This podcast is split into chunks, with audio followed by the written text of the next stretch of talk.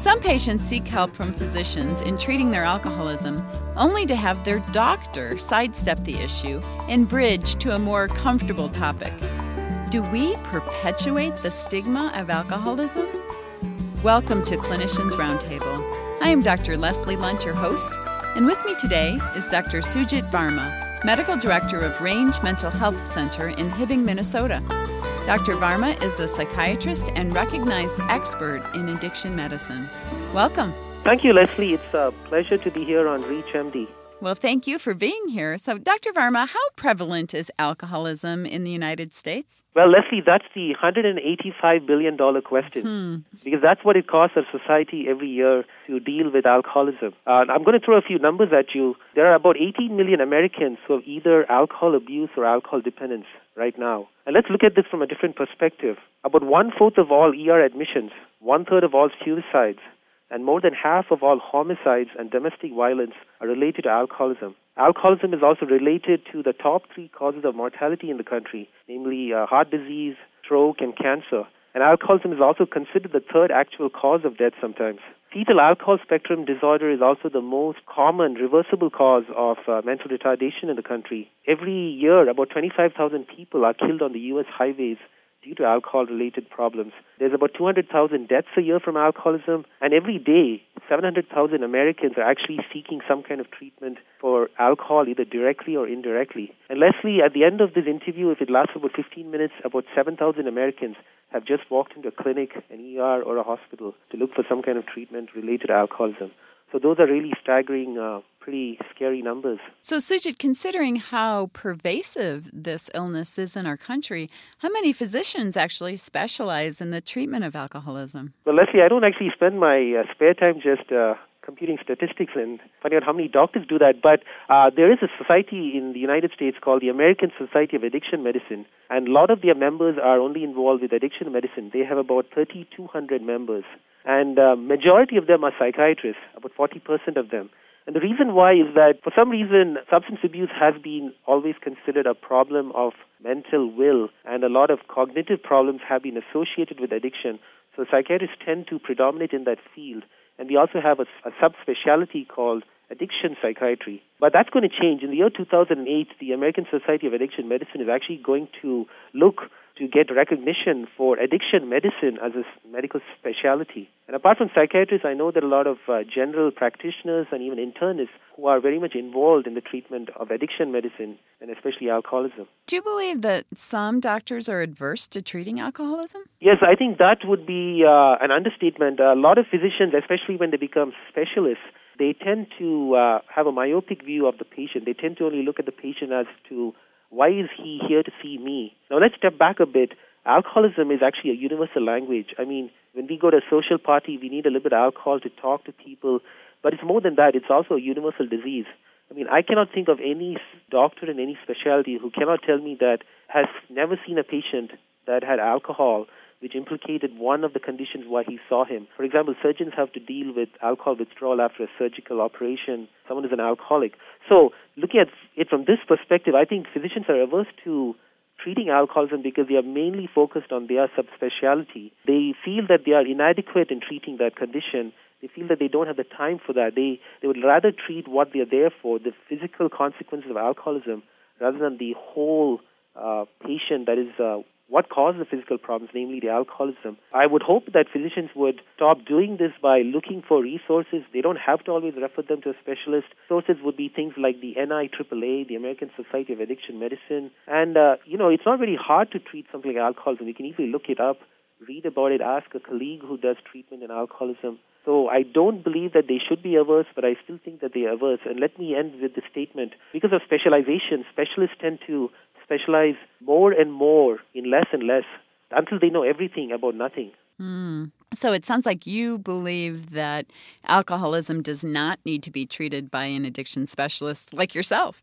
Yes, I don't think uh, alcoholism should be just compartmentalized in a watertight compartment saying, yes, he's an alcoholic. Let's just send him to the specialist. I believe that there are so many other complications that can be treated by the general practitioner and the internist, and I'm talking about the regular stuff like hepatitis, uh, pancreatitis, gastritis. Now, are you just going to treat the patient for that? Don't you want to find out what caused it? It must be the alcohol that caused some of those symptoms. So, in addition to that, you also want to treat cause because the patient is going to relapse again, come back again with those conditions.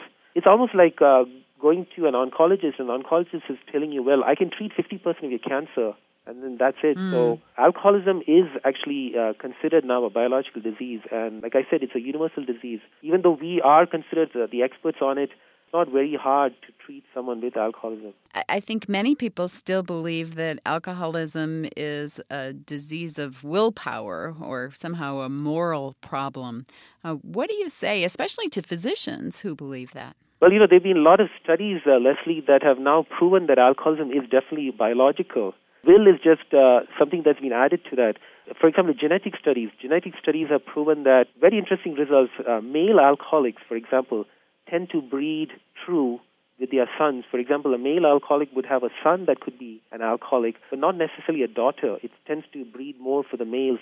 Also, there have been uh, twin studies that have proven that monozygotic twins are more likely to become alcoholic versus dizygotic twins. And also adoption studies that have proven that children of alcoholic parents adopted by non-alcoholic parents still tend to become alcoholics, and the vice versa was not true. Namely, children of non-alcoholic parents adopted by alcoholic parents did not necessarily become alcoholic. Now, talking about biochemical changes, there has been enough research to prove that there are certain changes in the biochemical structure of the brain in someone who's an alcoholic. When they drink, they tend to have a release of certain neurochemicals in the brain, most notably the endorphins, the opioids, and the dopamine. And these are, tend to be higher among people with alcoholism versus people who are not alcoholic.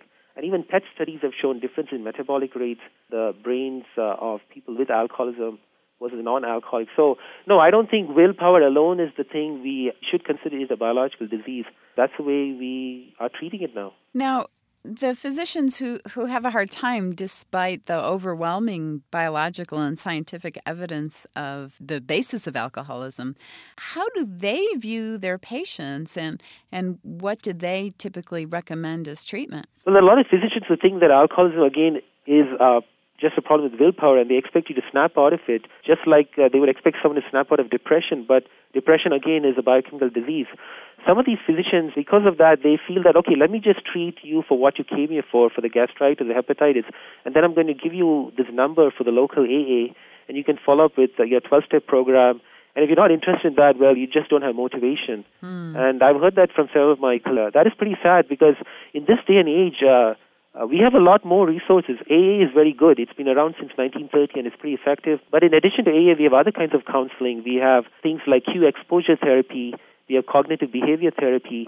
We have motivational enhancement therapy. We have biofeedback. We also have things for the family because alcoholism is not just uh, should not just be considered a problem of the individual. It can also affect the family. So we need marital counseling. We need family therapy. And in addition to that, we have uh, some pretty good uh, pharmacotherapy too that can aid the patient with the craving, with the abstinence, with the withdrawal, and hopefully with this uh, multi-pronged approach, the overall uh, you know motivation can be improved and patient has a better quality of life and is hopefully finally able to uh, get on the wagon it sounds as though physicians are doing a disservice to their patients by suggesting only aa then Yes, I would say that if you just say AA, you're doing a disservice. We do have a lot more out there, a uh, lot more therapy. We do have medications. The thing is, I would recommend that physicians do a multi pronged approach. If you look at the cross section of the human brain, the frontal lobe is what's involved with decision making, but there's also a limbic lobe which is involved in what's called the drive uh, generation. So, someone who's got a substance abuse problem, he's got two parts of his brain that are involved in his addiction. One is the limbic lobe, which is involved with the dopamine, the endorphins, the opioids and that is controlled with pharmacotherapy. But the rest of the brain, the frontal lobe especially, is the one that is benefited from counseling. So if you just refer a patient to the AA, well, you're going to get some input into the front part of the brain, that's the frontal lobe, but the limbic lobe is still hyperactive. And unless the patient is so good at attending his AA meetings and has a great sponsor and is able to, you know, curb his cravings, uh, it, it's not a very successful approach. I would go for the two hand, uh, the two pronged approach. Decrease the cravings through the limbic lobe improve the functioning of the patient by controlling the desires in the frontal lobe. So if a physician is only referring them to AA, they're only treating them 50% of the time.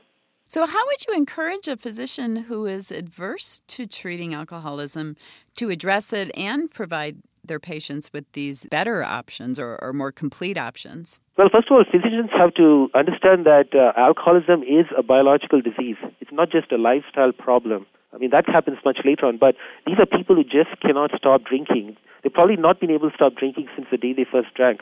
So it is a biological problem.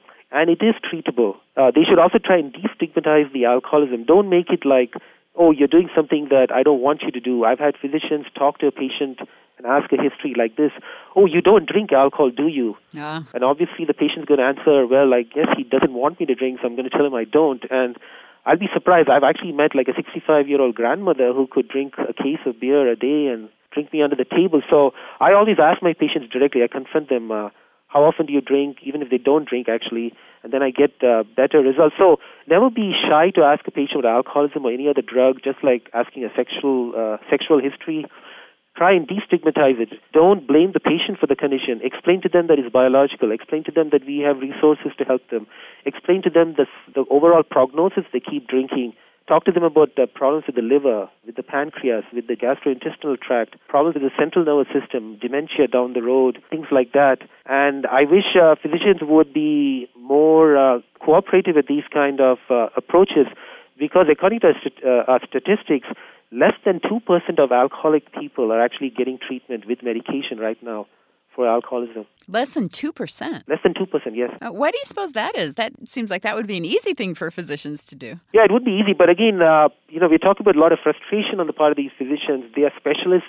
A lot of them want to just say, well, let the other doctor deal with it most physicians I know think that there's just one medication out there, and there's a particular medication that you take. It punishes you if you drink alcohol. So if you take that particular medication and you drink on top of that, you're going to have a violent reaction. That would be antabuse. That would be antabuse, yes. Mm-hmm. It's an older medication. It came out in 1949.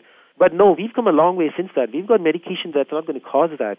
You can still drink on top of it, but what it's going to do is going to take away the craving or the buzz that you get from it. So if you drink a case of beer a day, and you take some of those other medications, you may drink your first can of beer, your second can, but when you get to the third or fourth, you probably realize, guess what? I just wasted like five bucks and I don't feel that buzz I'm getting. And in fact, I don't even enjoy drinking this anymore. Let me just stop over here. And they don't even have a bad reaction. So uh, physicians should start getting aware of the fact that we have safer medication. And I guess we need to get that message across.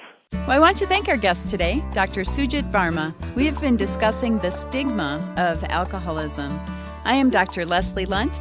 You've been listening to the Clinicians Roundtable on ReachMD XM233, the channel for medical professionals.